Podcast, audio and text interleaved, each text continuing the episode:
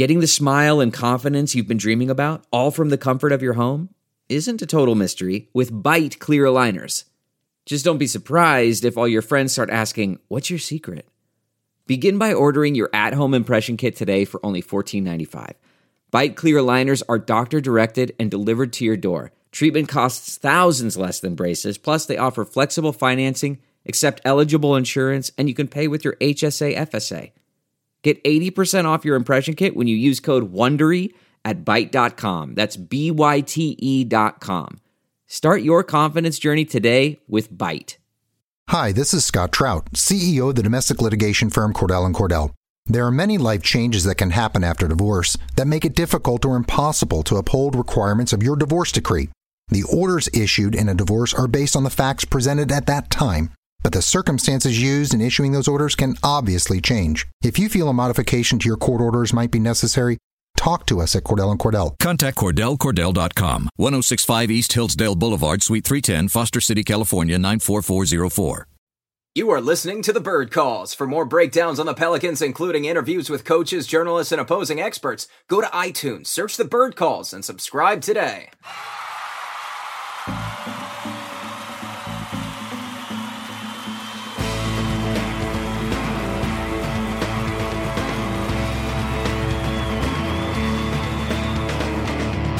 What's up, Pels fans? Welcome to another episode of the Bird Calls. I'm your host and contributor to the birdwrites.com. And joining me today, oh, I forgot to say my name. I'm Preston Ellis, by the way. Joining me today is our editor in chief, Mr. Ali Kosel, the swirling rumor man himself. How is your kitchen coming along?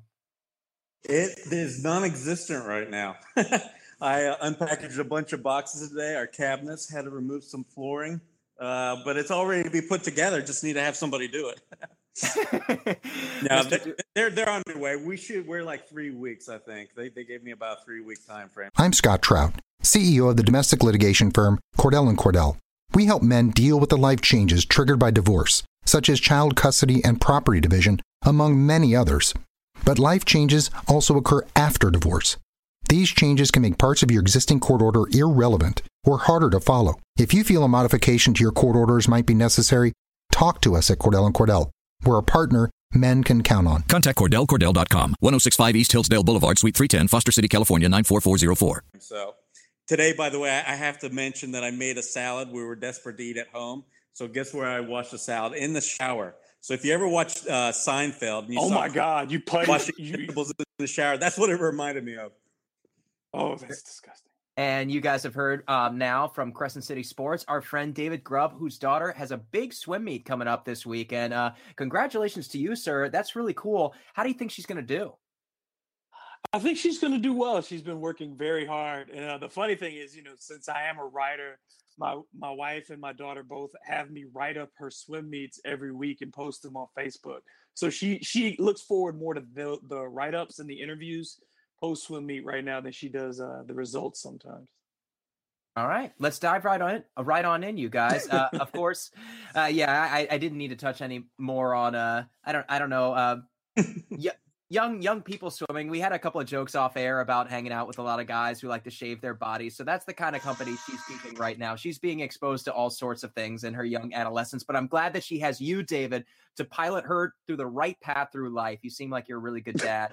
So everything's gonna just just turn up roses. I'm sure she's gonna win her competition. I think it's the the hundred uh, yard freestyle. Is that what she's doing, or is she doing? She's, Uh, she's in three events 100 uh, yard freestyle relay, uh, 25 yard freestyle, and the uh, 25 yard backstroke.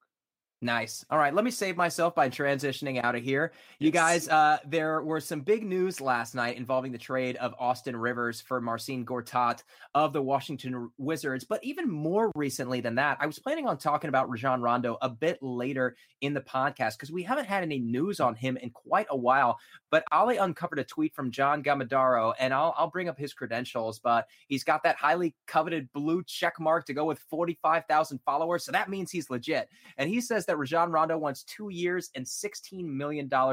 Ali, how much validity do you give to this report? I asked him about a source. He said he couldn't disclose. How much validity do you uh, do you give to it? Obviously, Rajon Rondo is not going to go anywhere. The New Orleans Pelicans aren't going to look or explore any other avenues. There's not much out there in terms of availability anyway. So, what what what happens from this point forward, Ali? Do they meet in the middle at somewhere around that two years, twelve million dollars, or do you think he might possibly earn the full mid level exception? Yeah, well, first I just want to mention that John's actually a legit source, even though he uh, works for a radio station.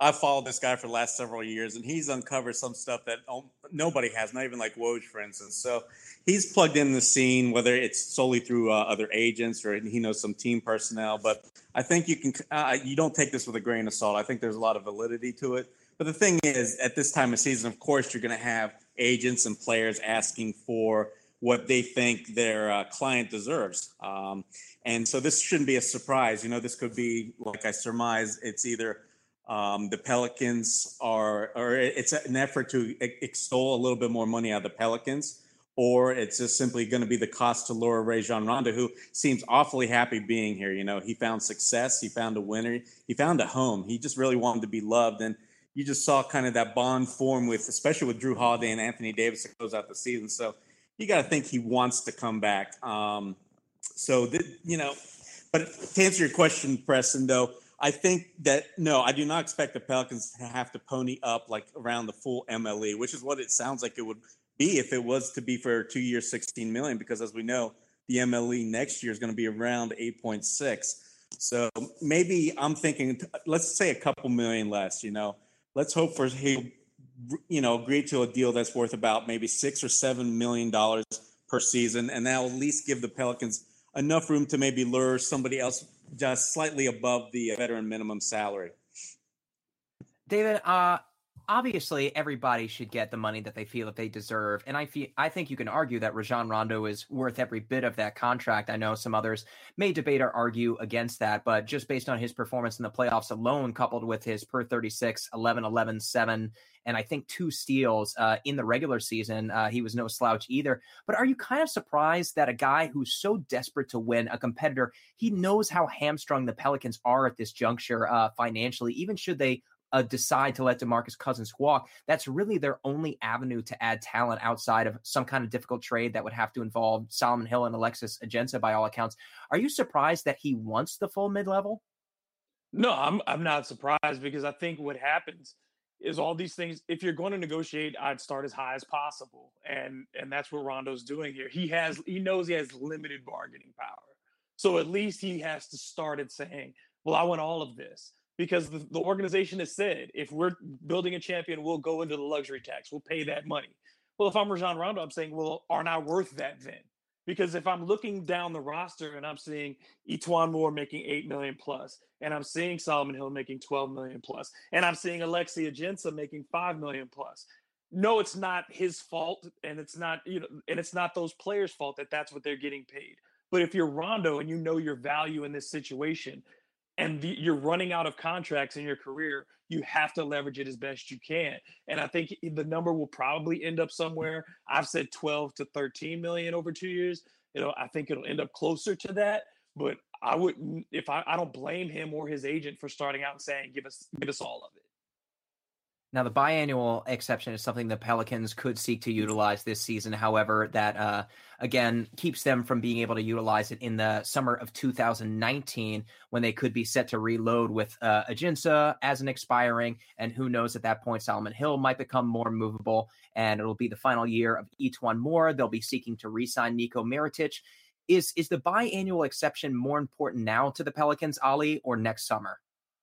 I think it's definitely now because. Um, I don't think any of us that we've, you know, we've been talking amongst ourselves have thought that Rondo would be willing to accept his non-bird rights exception, which is 120% um, of his last year's salary. So in essence, his 3.2 million earned would be about 3.9. And, you know, that's a really small figure. In essence, you're asking him to take a pay cut on last year where he made roughly 6.3, if you count in, of course, not only his Pell salary, but what uh, it cost us Chicago Bulls to buy him out, which was around three million. So, no, Preston, I'm I'm not.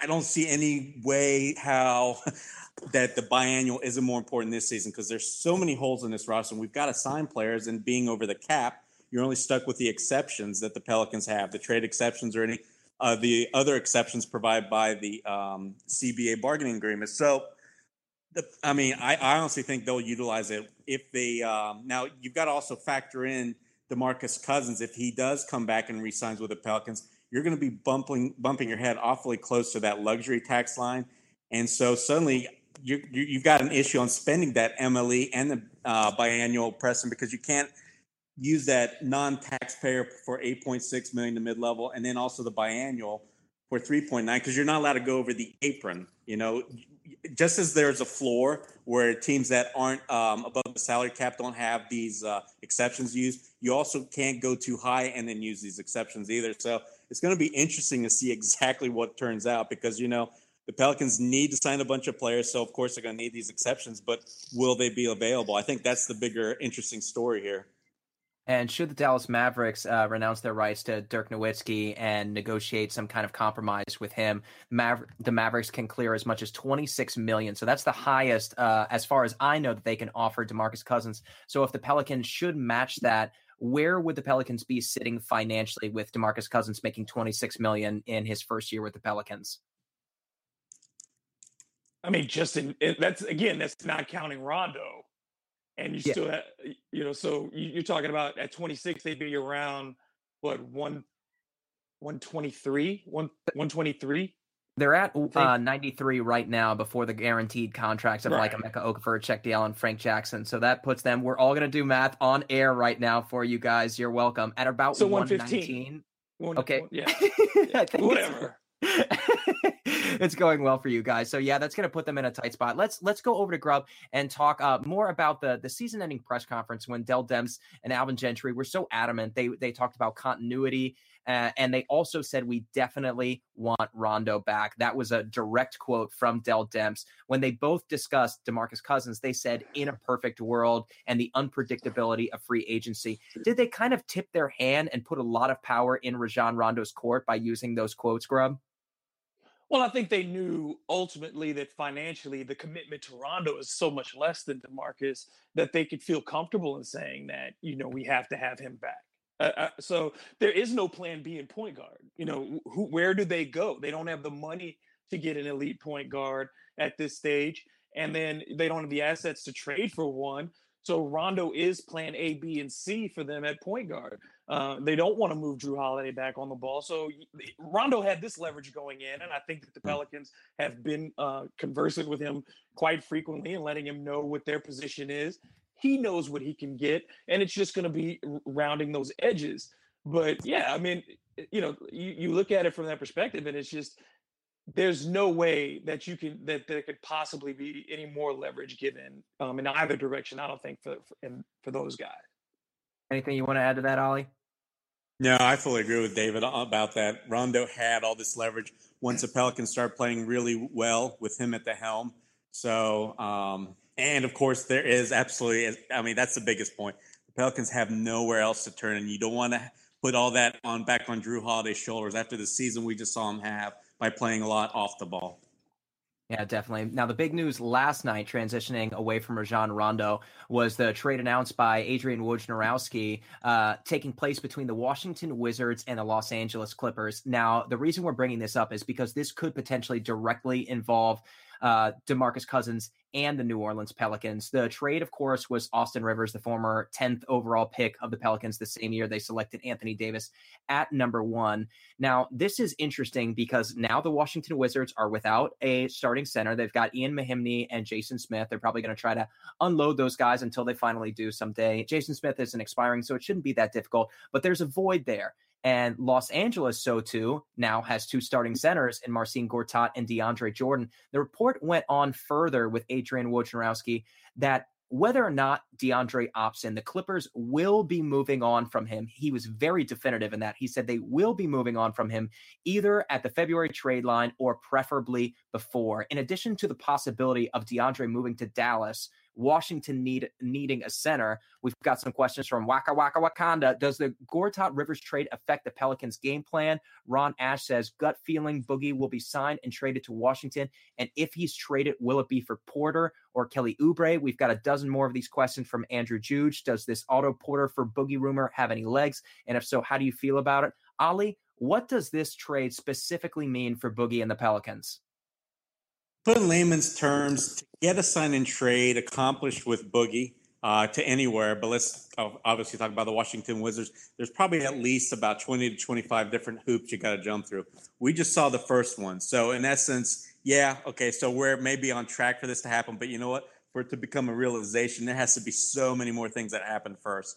So, while, yeah, Washington's suddenly in search of a center, you got to realize that Gortat only averaged about 25 minutes a game last year. And as we all know, centers just don't have that allure anymore. You don't want to throw big money at these guys because most of them do not fit the modern mentality of playing fast, being able to be a two-way player, be versatile on defense, and be able to shoot the rock. So while again, Demarcus suddenly looks like a you know like like he there's a home suddenly created there. I'm not buying that this means as much. And you know what? One thing I didn't see anybody talking about yesterday was the fact that hey, guess who was almost I think John Wall's biggest critic, you know, last couple years? It was Gortat. So you know his end in Washington was coming um, relatively soon, if not now. And of course, now just happened. So maybe that's all Washington really was trying to accomplish. You know, let's get this guy who you know posed the biggest disruptive force to Wall in the locker room and uh, you know they did need maybe another ball handler. We don't know what their plans are.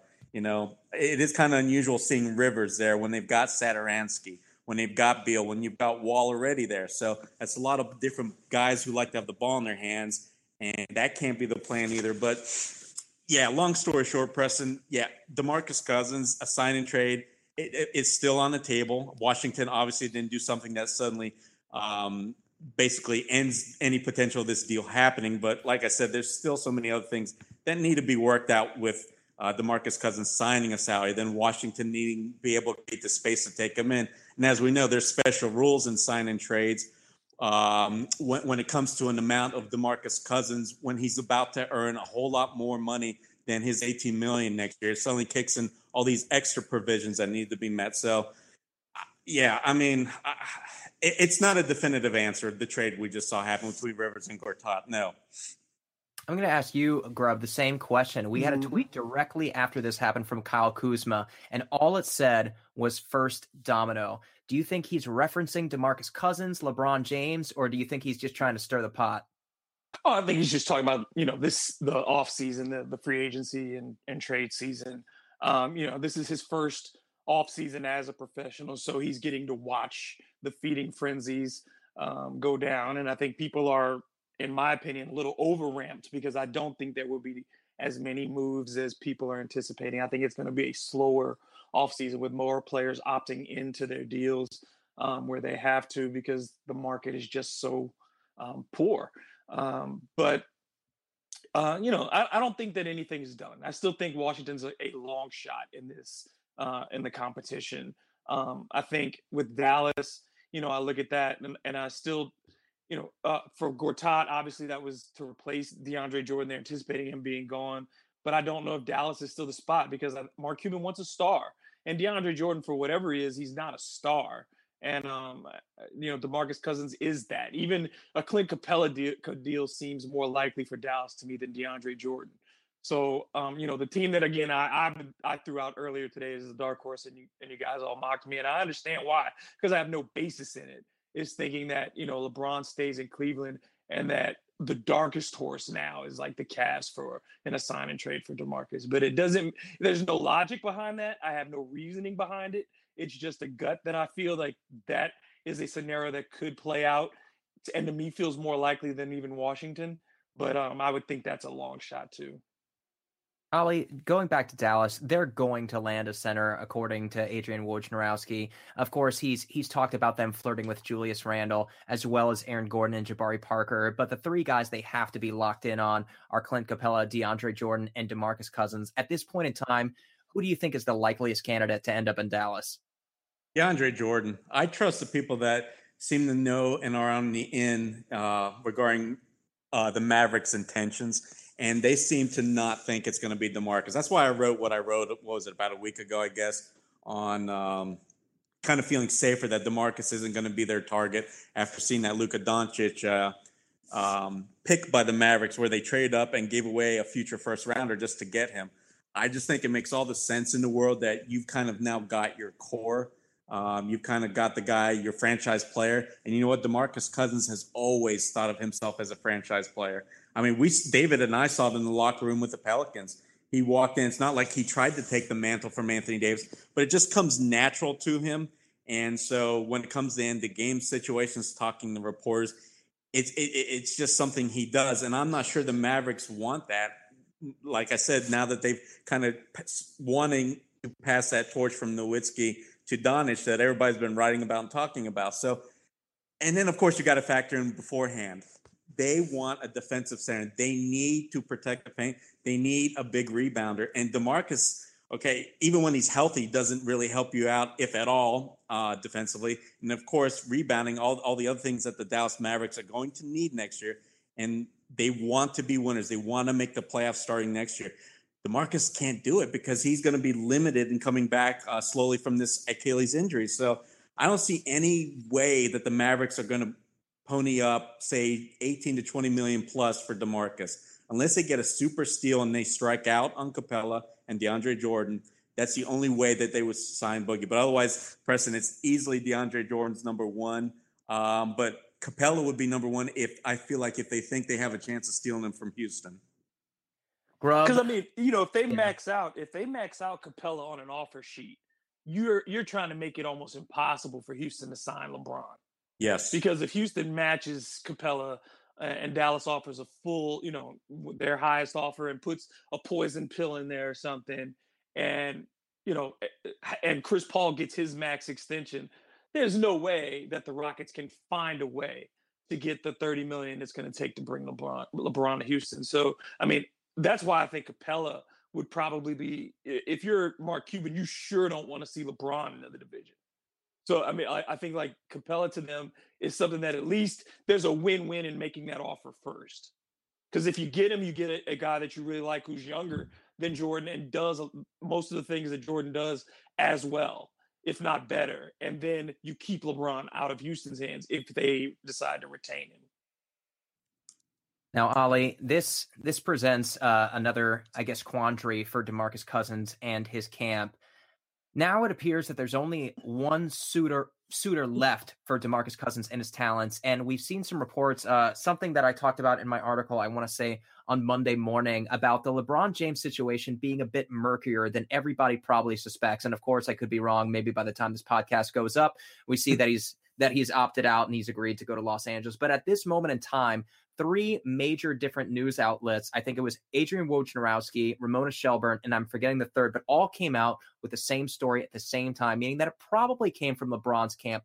But just that there was pushback from LeBron to join the Lakers and opt out of the final year and $35.6 million of his deal, unless the Los Angeles Lakers were able to acquire another superstar. Now we know they've hit a roadblock with the uh, with the San Antonio Spurs. Ramona Shelburne reported that they they basically brick walled him. So the only other possibility is Paul George, and I outlined in my article about why it's it's actually quite possible that he could just return to Oklahoma City. Of course, they can offer him a fifth year and probably potentially 46 million more. Plus, he likes playing with Russell Westbrook. He feels like the Oklahoma City organization has treated him with respect, and by all accounts, he likes it there. So could DeMarcus Cousins become? Oh, I forgot one more point. Magic Johnson came out today and said, if I don't bring in a superstar in the next two years, I'm going to resign. So all these arrows are now pointing to potentially Los Angeles chasing after DeMarcus Cousins. Do you see that as uh, something feasible that could occur in the next week, Ollie? Nope. I, I just don't. I, I don't think there's going to be a market, honestly, for DeMarcus Cousins unless it's going to come for a super cheap value. In fact, I think the Pelicans will offer him the most, and it's not going to be out of any loyalty. Well, actually, it is going to be kind of out of a loyalty because let's face it, if you're bringing him back, you want to make the situation work, and you don't want to bring back a player and then he plays out of spite. And we kind of saw what happened with that with Dante Cunningham last last season. Uh, this guy came in, he just didn't seem to care nearly as much, and all of his production was down. So you definitely don't want to, you know, suddenly pay you know 18 million or whatever 19 million to DeMarcus Cousins. He comes in, he's suddenly a disruptive force. Uh, and he's not producing on the court because let's face it, he can't. He's going to be rehabbing all season long. So no, Preston, I don't see any other team really chasing DeMarcus. And I think honestly, I feel like that's the vibe we've even gotten from him in social media. He's been caught wearing a lot of Pelicans gear. He's been a lot more positive. He hasn't been, um, let's say, um, I don't want to say getting into it with uh, fans or anything like that, but but he's really laid low, and he, you know, he seems to be concentrating on his rehab. I feel like he knows where he's going to be going. Uh, honestly, I feel like it's kind of already played out for a lot of these free agents. I honestly do think LeBron's going to end up in LA, and I think DeAndre Jordan is either going to become a Laker or he's going to end up with the Mavericks. So, but with Cousins, no, I think he's he's he's for me. It's like I honestly feel like it's ninety percent he's going to be back with the Pelicans present, and they're not going to they're not going to really um, not lowball him too much. I, I really think he's going to get what's going to be a fair contract built with a ton of incentives uh, for about what two two plus one type of type of deal that it's going to make both parties kind of feel good about the whole situation. Grubb, uh, LeBron called DeMarcus Cousins the best big man in the NBA. I want to say about a year and a half ago. And Magic Johnson didn't call him the best best big man, but he called him the most offensively skilled big man in the NBA. Do you do you think there's even a hint of possibility that Los Angeles even enters a bidding war? No. No. I mean, you know, for Magic, what he's thinking about is healthy superstars. I mean, I, I, and I'm not trying to say that to be funny, but the Lakers can't bet, and they have never bet on guys coming in off an injury. Uh, and I think that they can't afford to do that. They they tried that with Dwight Howard. They tried that with Steve Nash.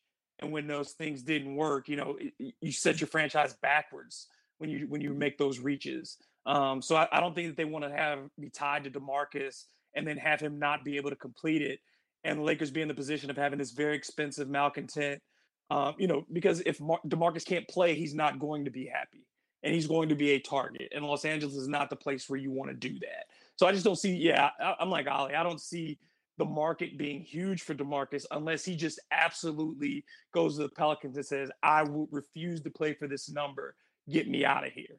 And I, I just I, I, don't see where there are these tons of places where, for him to go to and leverage. And I certainly don't think Los Angeles is one of them. All right, let's rule out the last possibility, the Washington Wizards. Uh, Ali, we talked to death. Kevin had a great article about uh, a trade that could be instituted without uh, including uh, Otto Porter Jr. He had the inclusion of Kelly Oubre Jr., uh, Thomas Satoransky, Austin Rivers, Jason Smith, and that came out uh, to be around $27 million. But Austin Rivers is making about a million and a half less than Marcin Gortat was, somewhere around 1 million. And while the number might not seem significant, with where the Wizards are cap wise, they're they're already well into the tax. They're at somewhere around 136.5 million, uh, roughly estimating that. So basically, my question to you, Ali, is there any way this trade takes place that does not involve Otto Porter Jr.? I honestly don't think so because for the Wizards, then what you're thinking about is Walt is suddenly after next season going to be making what like 40 million, and then you've got Brad Beal making a huge salary, you've got Demarcus Cousins making a huge salary, and then you you, you still want to pay Porter roughly what 25 million. I don't see it happening. So I honestly, think that if Cousins or any big free agent comes to Washington, one of those three have to go, and it just seems like Porter's the one because he's the least valuable of the three players again, it, we don't know. Maybe there's some inner workings going on. Like, you know, we've all heard there's some shade sometimes being thrown between Wall and Beal. So maybe one of those two have to leave. But until I hear otherwise, until we hear more concrete stuff, no, I think it's going to be Porter that's got to leave. It would be great to dream of that package of Oubre and Satoransky getting a lot of good young pieces that are a lot more cost um, efficient on a salary cap. But no, I think it has to be Porter Preston. Uh, those three players that you mentioned, Porter, Beal, and Wall, in the next two years, not this season, the next two years, are going to combine to make $193 million. Uh, Grubb, let's try to talk you into something. Should Demarcus Cousins decide that he did want to go to Washington, and you can also rule that out as a possibility at this point, as as all indicators suggest that he's coming back to New Orleans.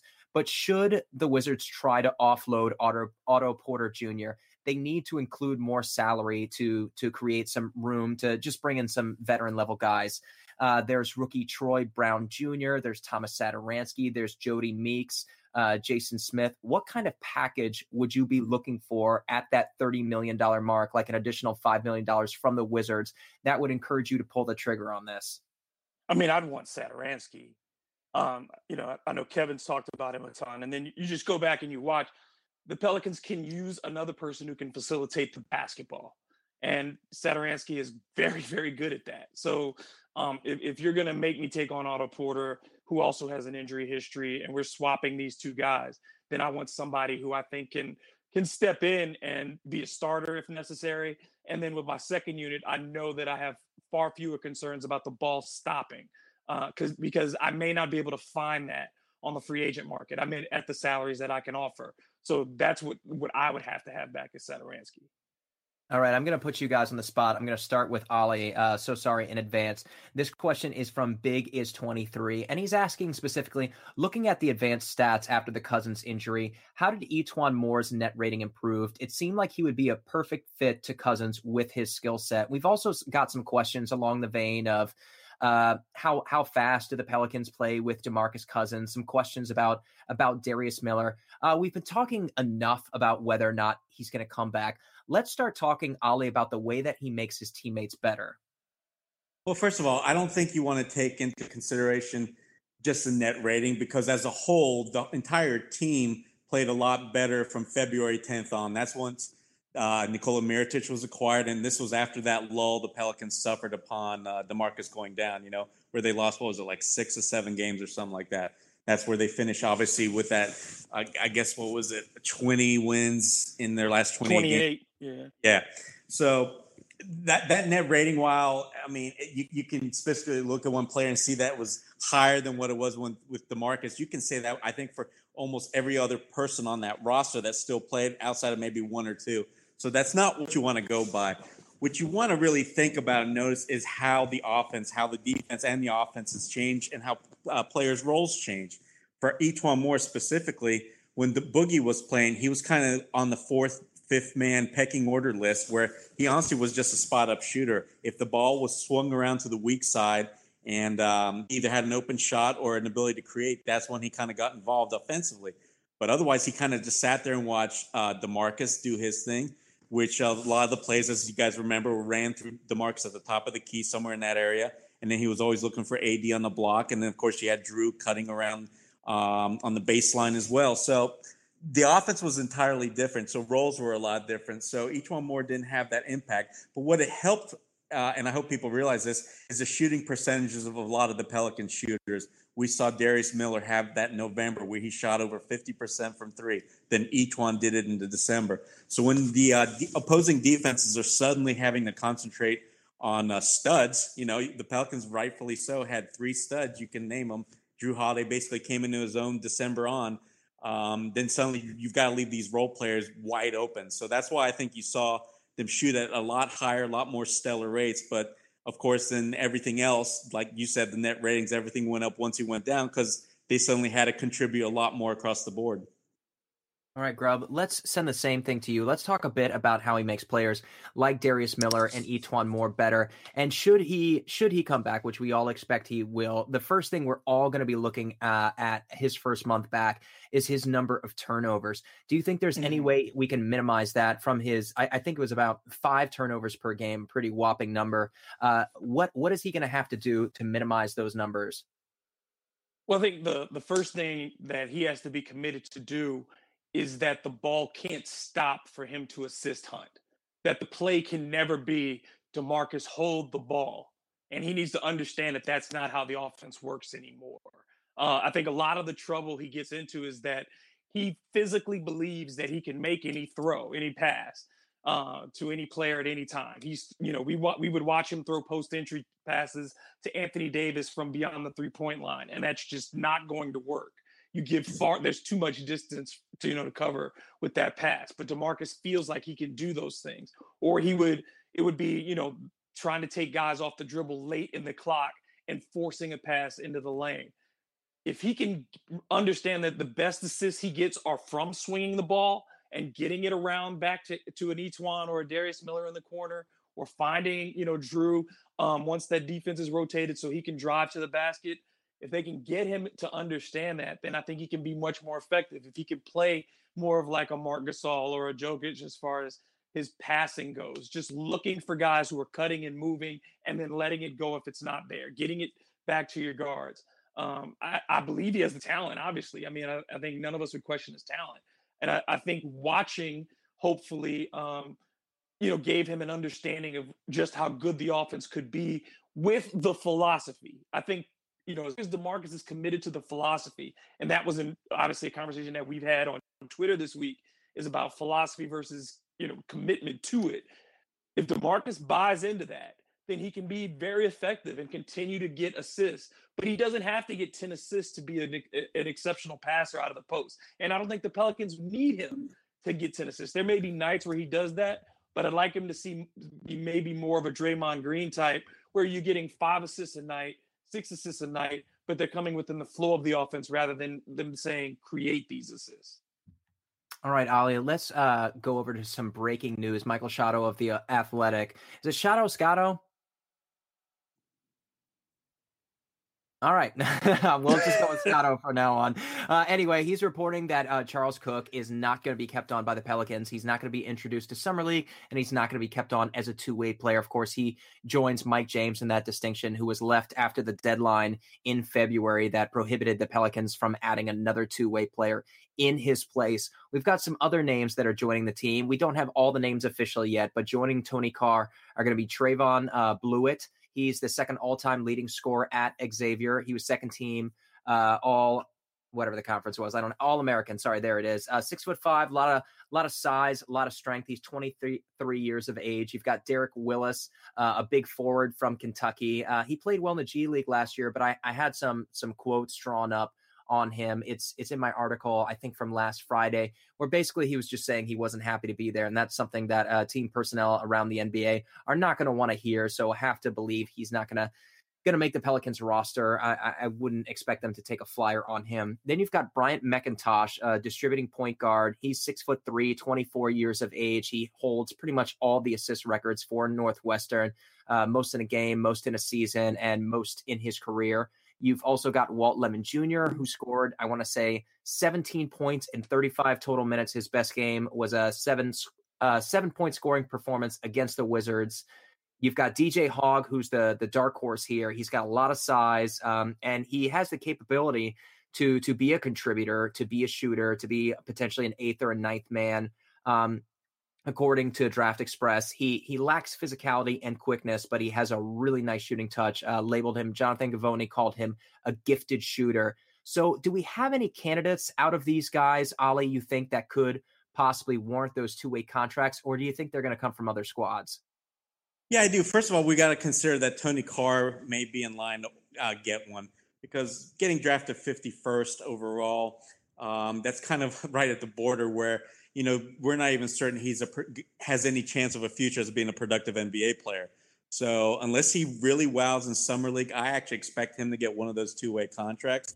But as far as the guys you mentioned, one guy I do love, Preston, is Trevon Bluiett because um, coming from Cincinnati, I'm very familiar with go- what goes on with both the University of Cincinnati and Xavier University uh, basketball programs. I, I follow them to death ever since David West was there and uh, of course with all the great uh, Nick Van Exel, all the great Cincinnati Bearcat teams. So I watched a good bit of his games, and you know what? I really like this guy because he can shoot and he's got size, and it's it's exactly what the Pelicans need. They need somebody that's a lot more aggressive, and I think that's why honestly we've heard some rumors about New Orleans being interested in uh, Rodney Hood.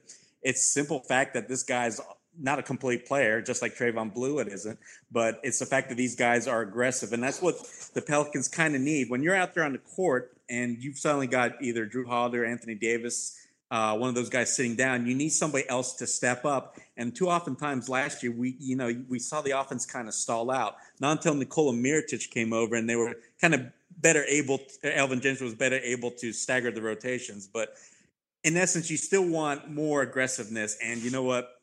After seeing Dante Cunningham for years, and then Darius Miller came in, and sure, he he fulfilled everybody's expectations, but you still need more. You need a guy who, if he's playing 36 minutes a game, to take more than 10 shots when he's such a great three point shooter.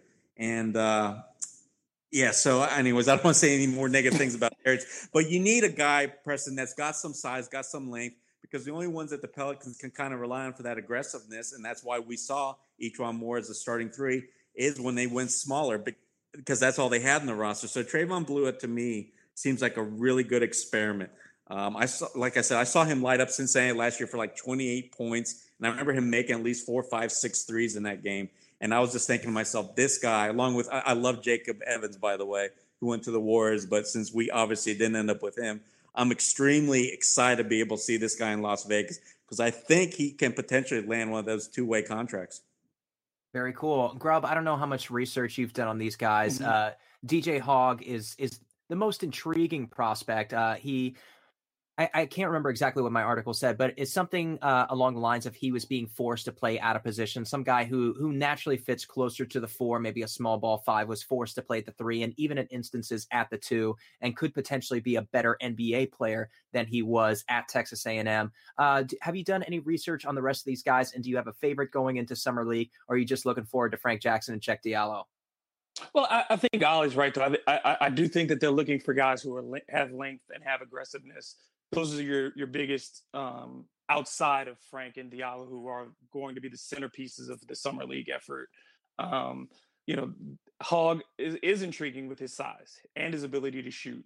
Uh, and we know the, the, one thing that we do know is that the college game is very difficult um, as far as transitioning guys to be NBA players. A lot of times you have to look beyond what their system is and what their skill set is um, to to project, and that's what the NBA draft primarily is now is a projection draft. So Hogg is very interesting because the Pelicans are absolutely looking for size. I mean, they have been they have been open about that. They have not, uh, you know, the guys that they brought in, they tried to get see if De- DeAndre Liggins could do something. He really was not an, effective enough offensively for them. You know, Darius Miller, like again, not to pick on Darius, but he became a little too passive. So you need um, aggression is what this team is about now. It's about keeping that tempo, uh, controlled aggression. So I think that's what the Pelicans are going to see. And if guys can show that and show consistent effort, uh, those would be your candidates. And I think, you know, Hogg, uh, um, obviously, um, I, I, do uh, think Bluiett is, is, another guy who could be of interest. And then, yeah, the the, the young man from Northwestern. Um, anytime you have a pure point and you don't have guys available to you, I know they the Pelicans have liked to shop for veterans at that position uh, primarily, but they need to have a young pure point distributor just to have around. So if, if he can separate himself, that would be um, a good uh, development, I think, for the team. Oleh, hey, with one thing I want to the guy from Northwestern, have you guys noticed that Dell Demps, I think over last now it's three summer leagues, has had at least one Northwestern guy on his roster. Let's not forget that he had his son go there, right? So he graduated. That's true. So I think he's showing a little bit of loyalty to that program by giving somebody an opportunity that they may not otherwise have and um, so I'm not holding out too much hope. You know, of course, I'm I don't know anything about him. He may be a great player. Uh, he right. and he's deserving of recognition in the last two years. But I just wanted to make that point. And the other thing, real quick, press, I want you to talk a little bit about DJ Hogg because I think you probably analyzed um, him the most. I haven't yet looked, and I really didn't follow him at all during this past college season. But everybody has been, like you've been saying, kind of call him a sleeper to make a roster, and everybody was shocked he didn't get drafted. So can you explain what is so, you know, special about this guy? Yeah, let me let me pull up my article uh, right now. I'm just going to kind of kill some time while I find the direct quotes. But uh, after we talk about this, I'm going to transition. Uh, what what the Pelicans are are so crippled financially with the situation they find themselves in, uh, it's going to be so important that these guys are able to contribute. Guys like Frank Jackson, guys like Cheick Diallo. It's unfortunate we're not going to get to see Cheick Diallo go up against some of the the higher prospects in the draft, uh, like the Jaren Jackson, the the DeAndre Aytons, the Marvin Bagleys, because I would really like to see if he can use like kind of. I mean, he's a third year veteran at this point. I'd really like to see what he can do against those guys and whether he can take the next step in his game. And Frank Jackson, of course, we haven't seen anything from him. Here, I've got my notes on DJ Hogg. Uh, really intriguing guy. The the typical three and D wing, uh, the size and the shooting stroke, as I mentioned. This a, a knockdown shooter from the perimeter, and he gives you the size that you need his coach Billy Kennedy, he claimed that the swingman is capable of playing the two. So I, I don't know a lot about Billy Kennedy, but some of the stuff from Jonathan Givony on Draft Express was how critical he was of Kennedy for putting him at that position.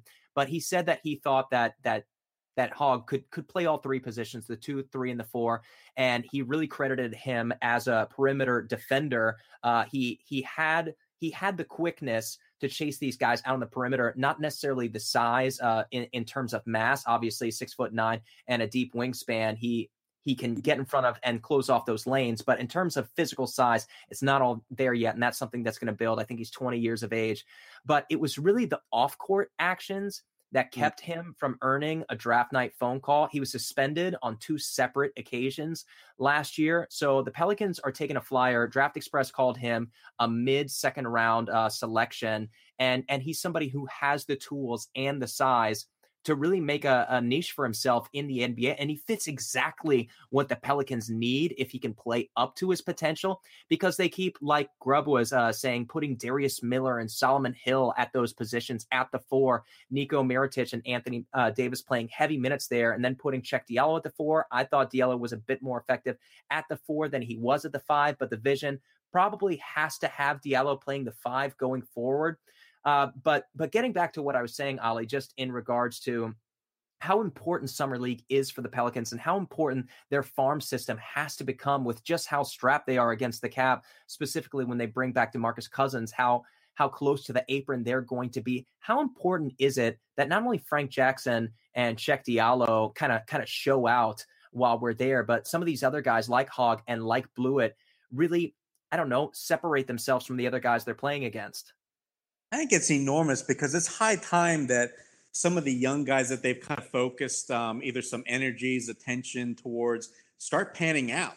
Um, Cheick Diallo, as, as you mentioned, he's going to be on his third summer league. Um, and that's kind of unheard of for players, especially ones that kind of become regular to good rotation players. So I know he's young and he doesn't have a lot of basketball in his background uh, before coming to New Orleans, before uh, coming to the NBA. But you want to start seeing it translate into some minutes. Likewise with anybody else.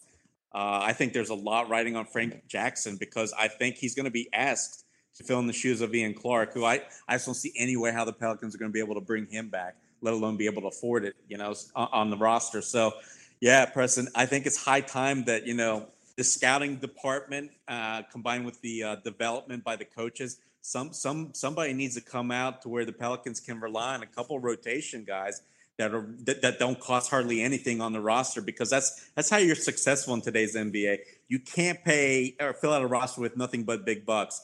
Uh, but the rosters that do the best, you, you notice they have that great mix where they've got the stars, but they've also got young talent they can rely on. It's it's like I said, it's been a long time since New Orleans has had this happen um, where it's worked out, and Alvin Gentry's got somebody he can utilize and trust. I mean, that's the biggest thing. We saw Diallo have his moments, but you know what? Gentry just never seemed to trust him, and then sooner or later he, was proven right as to why. So, yeah, Preston, you want to see these guys not just dominate uh, the summer league because guess what? You and I talked about when we kicked off the podcast how Quinn Cook and Cheick Diallo, boy, they were putting up some numbers. You remember that? So we need it more. We need not just the numbers. We need to see them take that next step to where uh, the Pelicans show the confidence in these guys, and you suddenly look at the rest of the roster and like, okay, hey, they're going to be able to depend on and not see, say, uh, the Pelicans waving Quinn Cook and then, you know, signing Jordan Crawford, which turned into Jameer Nelson. You don't want to see that route taken anymore. All right, and that's a nice transition for us because uh, Quinn Cook was was somebody that the Pelicans could use at this at this juncture, needing uh, an attacking scoring guard and point guard guy who can facilitate as well as create for himself. And that prompts us to the next question from Cody, and I'm going to murder this Hoosers. I'm hoping it's it's something around that. But if Frank Jackson doesn't pan out, uh, Grubb, this is for you. Elfrid Payton was renounced by the the Suns today. They did not pick up his option, so he's no longer restricted free agent. He is now completely unrestricted and available. He says, "Is Elfrid Payton uh, a possibility if Rondo ends up leaving? Obviously, none of us think that Rondo is leaving." He says maybe a backup if he's somehow cheap enough. What will the market be like for guys like Will Barton and Rodney Hood? And would you use the full MLE on either? Let's start Grubb with Elfrid Payton. I don't think Elfrid Payton's an option at all. I don't think the Pelicans are looking at him because they've they've seen him, and and, and I think that you know they they look at him as a guy who's not disciplined, who does not shoot the ball well, who turns the ball over. You know, he has some athletic ability, obviously, and he has some defensive ability, but he's not been consistent at any point in his career. And for them to to to bet on him, I think you know, and put him into the mix on a team that will be having enough other things that you're trying to to figure out Elfrid Payton's too unpredictable to bring into that. So I, I, don't even think he's something that they're someone that they're considering. Now you talk about Rodney Hood. Yeah, absolutely. I mean, we you know we've spent a lot of time this year talking about the possibility of a player like Rodney Hood, or if not him in particular, coming to New Orleans. Um, yeah, I mean, why wouldn't you look at a guy who's shown the ability to score the basketball, who has size at the wing? Those are two skills that you're looking looking for. So even you can cover. We we know that the Pelicans are able to adapt defensively to cover for less than ideal defenders. Uh, so Rodney Hood, even if he's not the greatest defender in the world, I think that they can put him in position to be successful if they if the price were right. And I would say, uh, I'm sorry, the other name you gave me, uh, Will Barton. Will Barton, I I think I don't think the Pelicans are in his price range. Um, I think he's going to command a very good salary. He's a player whose numbers have steadily increased. He's got a lot of talent, a lot of bounce. Um, athletically, he could shoot the ball from deep. I just don't think the Pelicans have the money to to to be able to bring him in.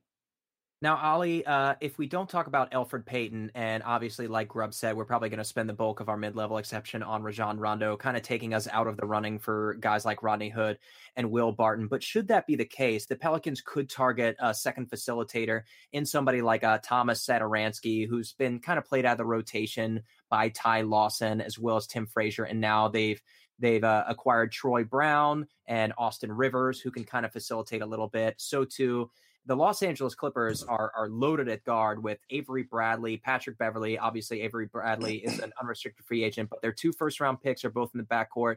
They're they're really high on Ty Wallace and Sindarius Thornwell, and there's a third guy that I'm forgetting.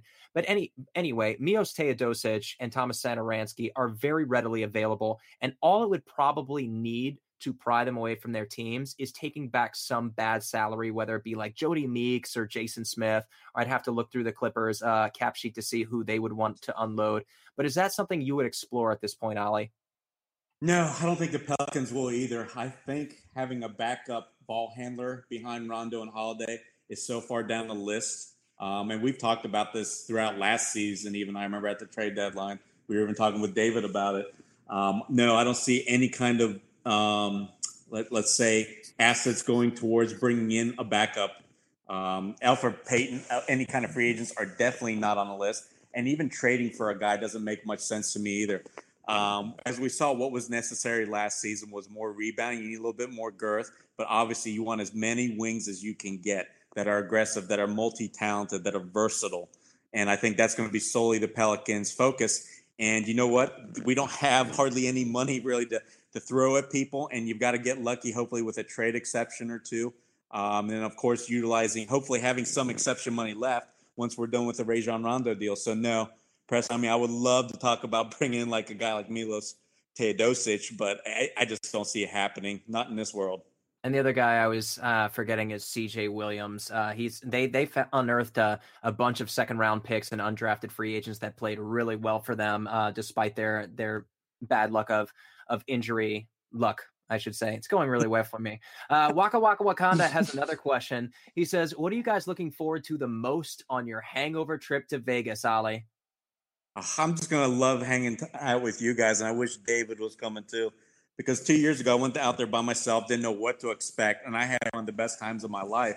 You know, I got to meet a lot of great people, uh, not just associated with SB Nation, but across the board. I, you know, I made some very meaningful contacts and you know everybody all there for the same reason to have a good time and to watch some summer league basketball where you don't get too serious about anything but you just you're in vegas so you have fun with that backdrop. Um, yeah that, that's about it for me. All right grubb and we've got a question from kevin barrios my arch nemesis and enemy of this podcast. He says preston i'm on vacation. I can't pod. Here's my question. Who are you getting to replace me? Thomas satoransky's mom kyle Quinn's agent rodney hood's favorite t-shirt or Darrell Arthur. And of course, we've got Grubb here. I also have sitting next to me a paper towel. And you know what this paper towel hasn't done yet on this podcast? Trade E'Twaun Moore. So he's doing. Grubb did a fantastic job for us yet again, always uh, available when we need him. Of course, we really appreciate that. And I know that. Well, sorry. Um, I don't think we need to thank him anymore. He's literally one of us. So. I know. We're just going to have to add his name. I don't know if that's uh, a good or a bad thing. Oh. well said, sir. That's all the time we have today, you guys. well, I was gonna just say, you know, like the old uh, the, the line from Groucho Marx, I, I, would never be a member of a club who would be willing to have me as a member. Oh, well said. I, I, guess you're not welcome is is my best retort to that. All right, you guys, that's it. Uh, this has been the Bird Calls. Again, you can check out my article on why Boogie may need to remain patient in free agency. Some stuff about LeBron James, as well as my write up on the Pelicans Summer League editions. It's got a, a pretty good snippet on all the guys that you should be able to see. It's going to be uh, nationally televised on ESPN. ESPNU and NBA TV. So you should be able to see all three games, and we'll see how far they make it into the tournament. And maybe you'll see Kevin Ollie and I sitting in the stands. Grubb, you had a really nice article on Crescent City Sports documenting AD's Hall of Fame career to this point. What else are you working on, sir? Um, yeah, now it's the, the, we're turning our attention to free agency and summer league. So I'll be, you know, seeing what the start of uh, free agency looks like this weekend, and then once the full summer league uh, roster is ready to go, we'll start analyzing that and talking about especially Frank and Diallo's and, and what the organization probably should be looking for for them this summer. Oleh, along with swirling rumors, what else are you up to? I'm going to try and find a free agent tonight to write about because I think, as David just said on the podcast, Will Barton's all but a dream. You know, you've got people with money chasing him Phoenix, Indiana Pacers. So it's time to find a little more realistic dream, of course, and that's going to be totally dependent on Rajon Rondo soaking up the MLE. So I'm, i still want to pick out a free agent before free agency hits for uh, my pick, who the Pelicans should chase. Very nice. Thank you guys for listening. Of course, you can follow them at Oleh Kosel and at DM Grub. And of course, he also writes at crescentcitysports.com. And of course, Oleh and I write at thebirdwrites.com, where Oleh serves as editor in chief. Uh, for all of you who have made it this far, thanks so much for listening. Uh, we really appreciate it. We appreciate all the questions. Gosh, uh, so much. The, the, the off season never stops, I guess, or, or basketball never stops, regardless of what point in the year you're at. It's just becoming more and more exciting and more and more thrilling as we get closer to the July 1st date. This player option date on Friday is going to be another uh, exciting benchmark in its own right.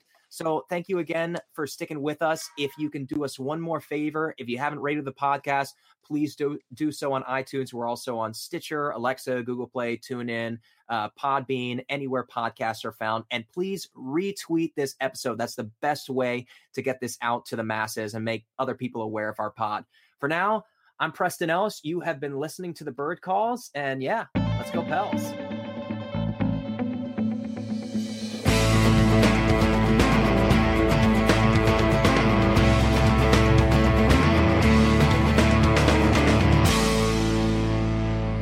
We hope you've enjoyed listening to the bird calls on OTG and Nothing But Net here on Dash Radio. If you like what you're hearing, please take a moment to rate us on iTunes, retweet, share with your friends, and most importantly, subscribe today. Let's say you just bought a house.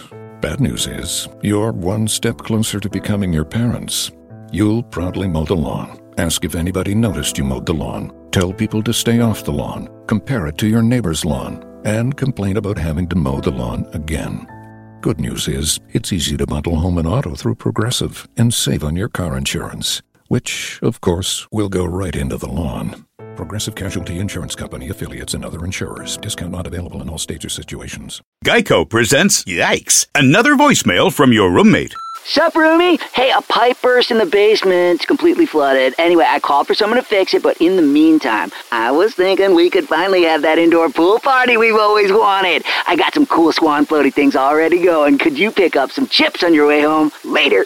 The Geico Insurance Agency could help keep your personal property protected, like if your roommate isn't the brightest pool float in the flooded basement. Visit geico.com to see how easy it is to switch and save on renter's insurance.